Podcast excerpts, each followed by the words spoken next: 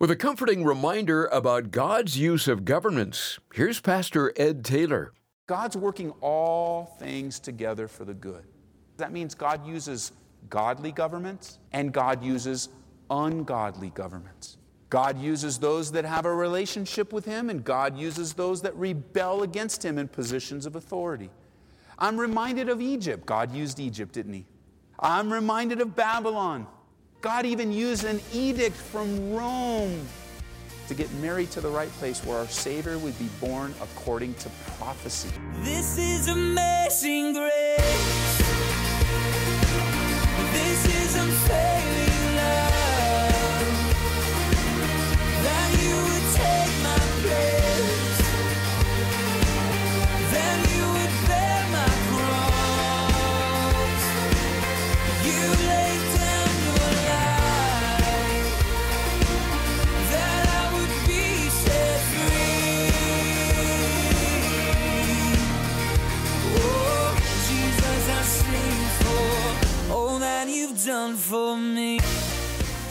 Somebody has sarcastically said, We have the best government that money can buy. Well, there's some truth to that, isn't there? But it's not very reassuring to the average citizen. Still, assurance about government can be found, and instruction too. And today on Abounding Grace with Pastor Ed Taylor, we'll dig into that as we turn to Romans chapter 13. In light of all that's going on in our world right now, this passage sure has a lot to say to us. Here now to tell us about it, beginning with some review, is Pastor Ed. We are learning the will of God. Really, it began in chapter 12, where Paul is unveiling for us the will of God. We went through all the first 11 chapters together doctrine, the foundation of our faith. Our faith in Jesus Christ is based on doctrine. Don't allow the word doctrine to scare you. It's not a scary word, it simply means teaching. And so, our relationship with Jesus Christ is based on sound doctrine or sound teaching. And that's what Paul did in the first 11 chapters, teaching us sound doctrine. Then he turns a corner, chapter 12, does he not? And he says, This is the will of God for your life. Give yourself to him. He says, Therefore, now I beg you by the mercies of God, I beg you to surrender yourself to God. To submit yourself, that you present yourself to God. Don't be conformed to this world. Use your spiritual gifts. And then we spent some time on love your enemies. Easier said than done. But love your enemies. Be a channel of God's love. Have your relationship right with God first, and then flow in loving others. Not allowing men and women to interrupt that flow. We get our orders from God, not from man. And as we get our orders from heaven, then we begin to live out our life in a very balanced way toward the Lord. By the time we come to chapter 13, now Paul wants to talk to us and teach us under the inspiration of the Holy Spirit our responsibility as citizens of this earth and citizens of heaven. We are dual citizens, Christians. We are citizens on the earth, which is a real citizenship.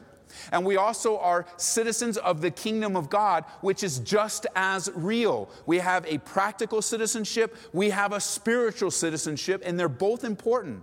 Just like we pray hey, thy kingdom come, thy will be done on earth as it is in heaven. To have that spiritual kingdom ruling your life. You and I, we serve a real Lord, and He's the Lord of Lords. And we are submitted to a real King, and He's the King of Kings. And out of that responsibility, then, now a good Christian is a good citizen. That's God's desire. A good Christian translates into being a good citizen. And God has direction for us in our relationship with government, taxes, customs, our relationship toward the government in submission. And I believe God would have us to be involved in the political process. We're coming up on a very important election, and it's very important for us to be involved with biblical values expressed in our voting. That we are praying to God and receiving orders from Him, and that when we cast our vote, God is ordaining through us His desire for our country. It's why it's important to pray.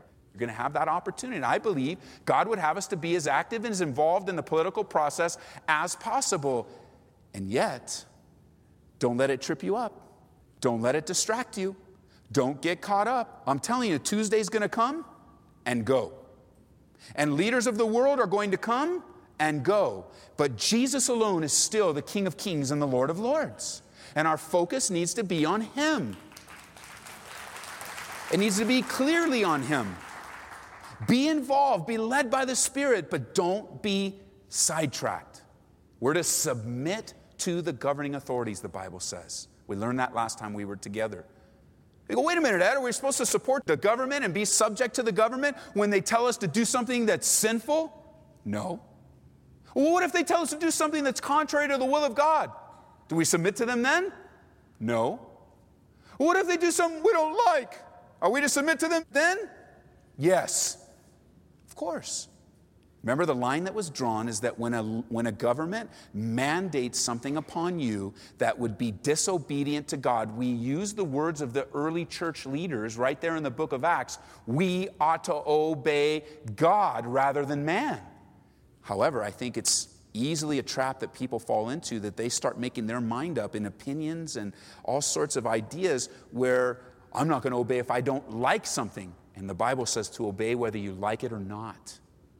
And the line that's drawn is not whether you and I like it. The line that's drawn is is it contrary to the will of God? And is it mandating a behavior that would cause me to sin against God? God desires, God deserves, and God gets our supreme obedience. Now, let's pick up in verse 3. That's kind of a summary of where we were. Let's pick up in verse 3 now as we continue Romans 13. For rulers are not a terror to good works, but to evil. Do you want to be unafraid of the authority? Do what is good and you will have praise from the same. And so we don't need to be afraid of the government and those in leadership. We don't need to be afraid of police officers, law enforcement officers, when we're doing good. And let me just say, Christians, it's something we shouldn't need to be reminded on, but the Bible is reminding us do good. You want all of the choices in life? Do good. Don't do evil. When you're doing good, you don't need to really worry about law enforcement officers. Think about it this way when you're following, we'll just bring it home to something that's pretty much hits all of us. When you're following the speed limit, are you too concerned about all of the officers or the red lights flashing behind you? Not really. I mean, you might see some red lights and you might quickly glance at the speedometer just to make sure. I'm cool. But then they just pass you up and you don't need to really. You might even just pray for them. I hope, you know, whatever they're going on, uh, I hope it's they're safe. I hope they keep them safe. And you don't need to be worried about it unless you're speeding and you're in a hurry and you know you're in a hurry and you're tooting along, looking around everywhere, looking. You should be driving, but you're looking for everyone to find out where the officers are, where's the radar, where. And then when the lights show up, you're busted, right? Because then when you're breaking the law, the rulers become a terror to you. You're worried about them. When you're obeying the law and you're doing good, you don't need to worry about it. And you go, wait a minute, Ed, that's, that's not really life experience because I have a testimony in my life where I've done good and I've still gotten the raw end of the deal. I've done good and I was actually following the speed limit, but the guy wrote me a ticket anyway. Said I was speeding when I really wasn't. Or, you know, I did the right thing at work and I stood up and I said the right thing. And you know what they did to me? They fired me. So I don't understand what this verse is all about because I've done the right thing and I've done the good thing. And, and those that are in authority, well, I got the raw end of the deal. Been treated very badly. Do you know that that's a similar testimony of believers throughout the years? Did you know that? That there are believers even right now around the world that are suffering for doing good. There are believers around the world going through it for righteousness' sake. There are people even among us that have lost their jobs because they did the right thing. Now, here's the danger, church. This is the danger for all of us. That when we come to making a decision of doing good or not doing good, we need to be careful that our motives are only the Lord. That we're doing unto the Lord. We're going to do good no matter what the consequence is, no matter what comes my way, I'm going to make the right decision. That's the proper way to make our decisions. However, you got to be careful because you might get the wrong end of the deal and you start saying, well, I'll make good decisions if it benefits me. I'll start, you know, I know the situation's going on in the office. I know I got to speak to my supervisor. I know I've got to talk to my boss. But I don't know because if I talk to my boss, they might not like me anymore. He might blame me. And you know, I don't even want to get involved in it. And now you go, wait a minute, wasn't the Lord telling you to do that? Wasn't He put on your heart? and you seeing it? Standing up for righteousness. When you do good, you don't need to worry about those in authority or even what might happen to you because Jesus said in Matthew chapter 5, right? Blessed are those who revile and persecute you for my sake. Blessed are you. Flip over to 1 Peter chapter 4. It's a hard thing to think of being blessed for doing what's right by getting the raw end of the deal. But Jesus says you are a citizen of a different kingdom. And you may get the raw end of the deal. You may be on the other end of a law enforcement officer that has gone the opposite way and they're not really enforcing. You know, listen, not every police officer is a godly man, but many are. But either way, they're there by God. We're to submit to them. We're, that's not our business. Our business isn't the person and who they are and what they're doing and whether I'm getting the raw end of the deal. You know what our business is? Is to love them unto Jesus, to pray for them. Let's just say something happens in the realm of law enforcement that you're like, man, I'm getting the raw end of the deal. What's your responsibility? You love that person, you minister to them, you submit to them, and you entrust your soul to God. But you know, those are few and far between. We're so blessed to have so many wonderful law enforcement officers taking care of business, overseeing us, watching us. You'll even hear sirens from time to time while we have a service. We need to pray for what's going on in life and in our city because God's ordained them. You know, in our society, there's, as we saw last time we were together, there's just this lack of respect for those in authority. And for us as Christians, we need to be the most respectful of those in authority. And even if we suffer for doing good, we need to commit ourselves to the Lord. Notice 1 Peter 1 Peter chapter 4, verse 14 says, If you're reproached, another word for that is insulted or reviled or taken advantage of. That's the idea. If you're reproached for the name of Christ, blessed are you. That's a hard one to swallow, isn't it? Like, where did Peter learn this? Where do you think he learned this from, church? Jesus. Jesus taught him this. Jesus taught him verbally, and now through his life, he's learning practically, just like we do. We get taught by the Spirit of God personally right now. We're receiving new teaching. And then in our lives, we're going to learn it living out. He says, Hey, I know what Jesus said. I believe it. I've lived it out. That's my life. If you're reproached for the name of Christ, blessed are you, for the Spirit of glory and of God rest upon you. On their part, he's blasphemed, but on your part, he's glorified. But, verse 15, listen, let none of you suffer as a murderer, a thief, an evildoer and right there, you're like, oh, it's not me, not me, not me. Like it's pretty safe, right? I'm not a murderer, praise God, I'm not a thief. I don't consider myself an evildoer. Then the next one is, or as a busybody. Oh, might hit a few more people, huh? Don't be known. Don't suffer as a gossiper or a slanderer or someone that's always involved in other people's business and your house is upside down. That's a busybody. Always involved in other people's stuff, always talking about people, always praying for other people, but you're a mess.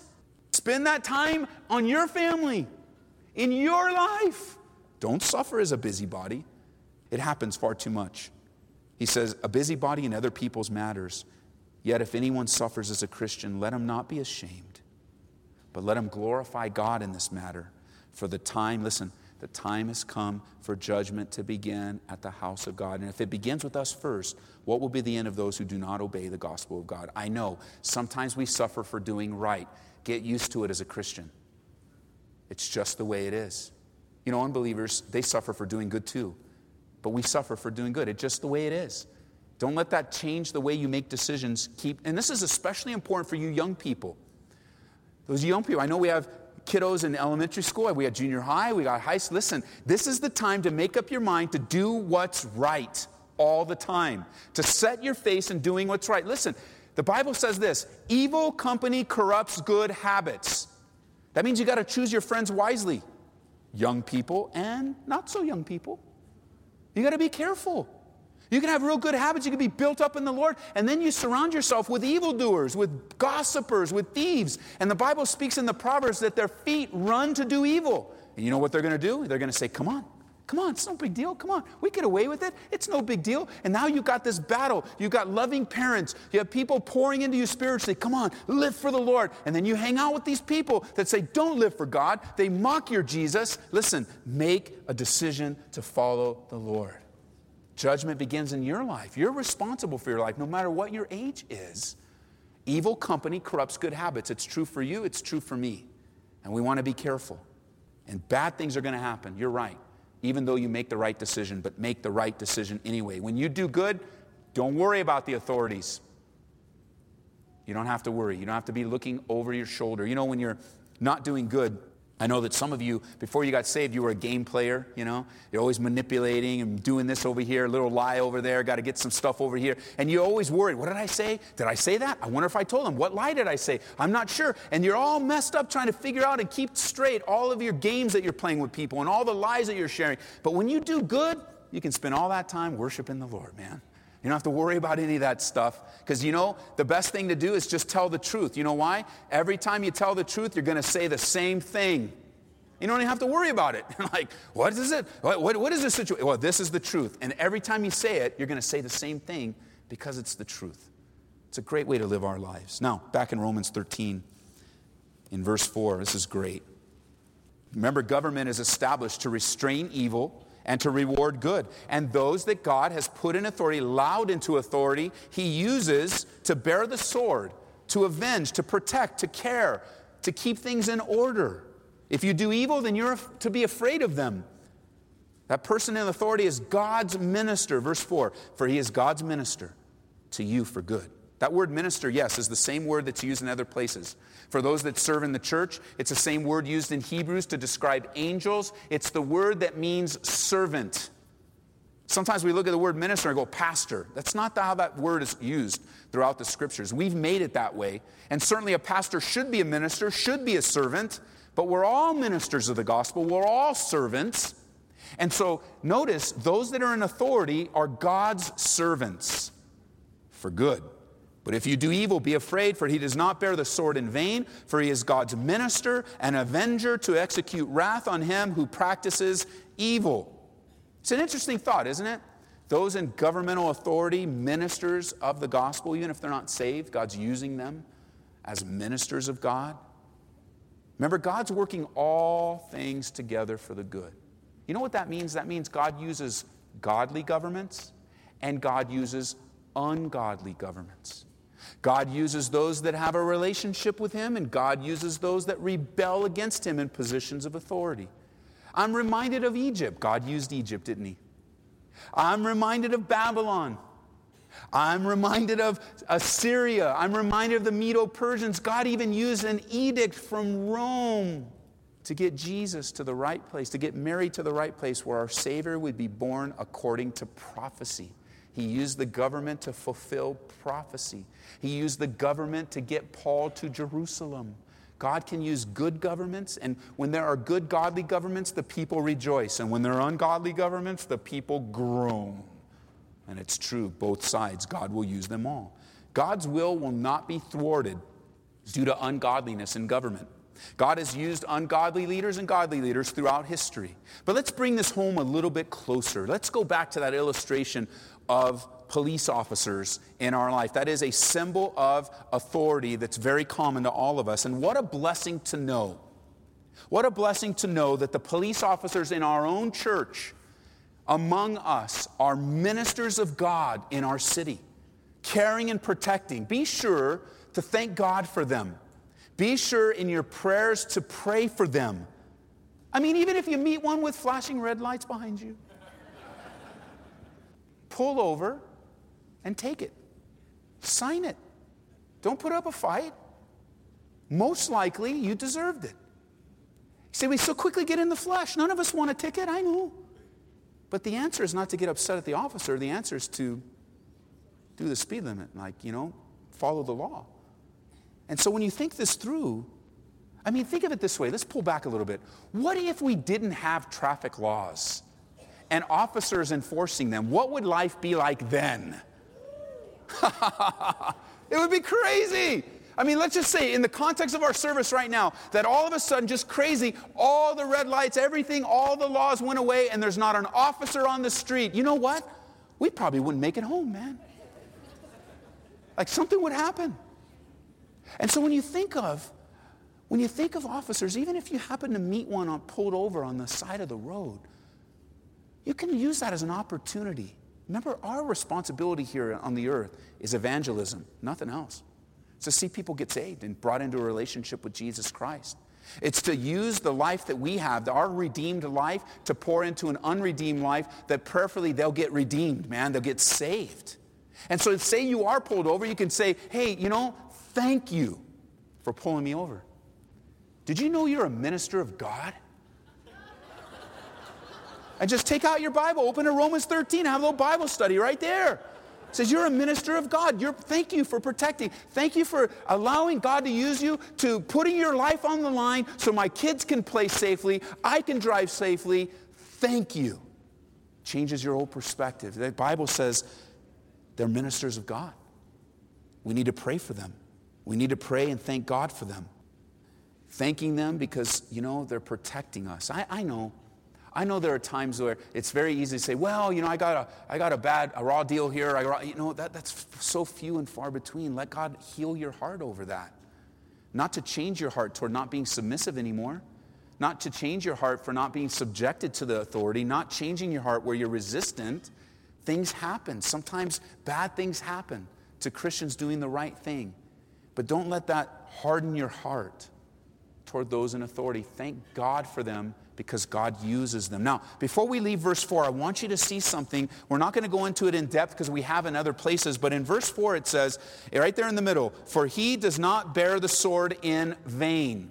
That's a technical phrase there, that bearing the sword in vain. It's a technical phrase that refers to capital punishment. And the Bible clearly teaches that God Himself instituted capital punishment and gave that authority to the government authorities so that when a capital crime is committed, God's plan is for capital offenses to be punished in a capital way. Capital punishment, bear the sword. Go, oh, that's just an Old Testament law. No, it's not at all. As a matter of fact, Jesus himself, you can jot this down in Matthew's gospel. Jesus himself in Matthew, Matthew 26, flip over there.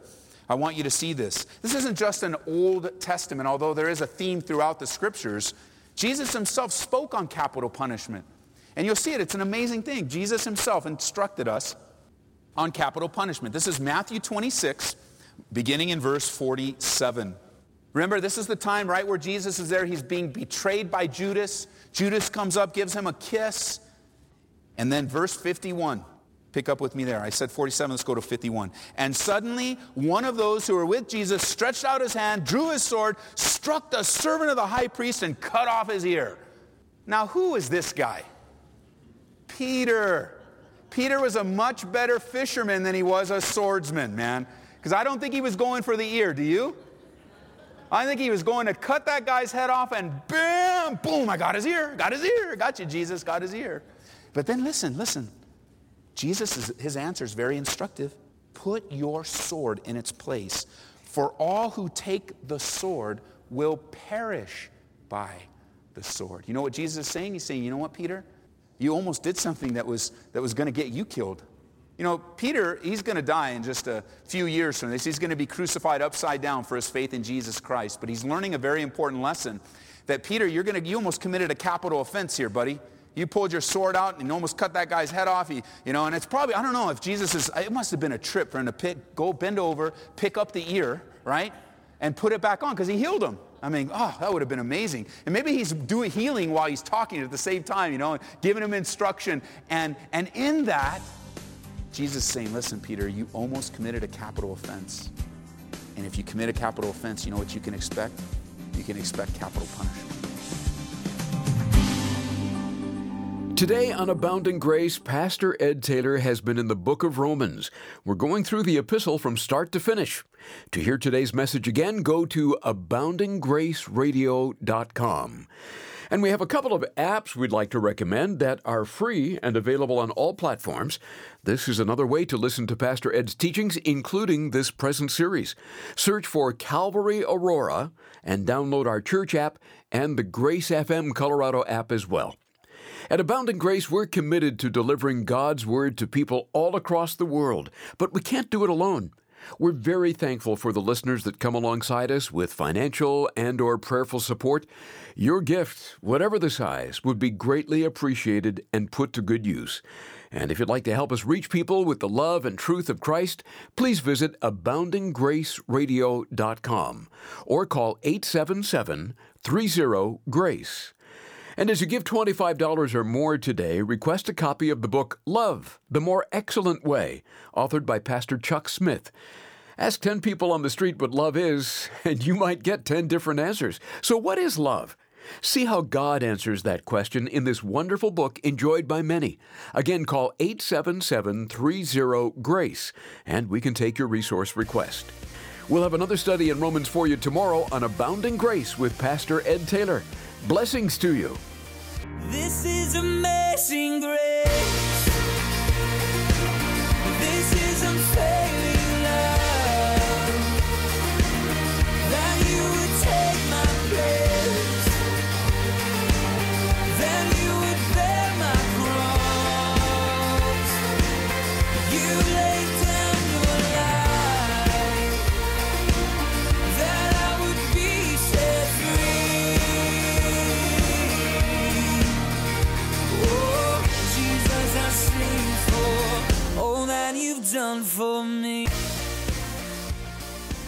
Abounding Grace is brought to you by Calvary Church in Aurora, Colorado.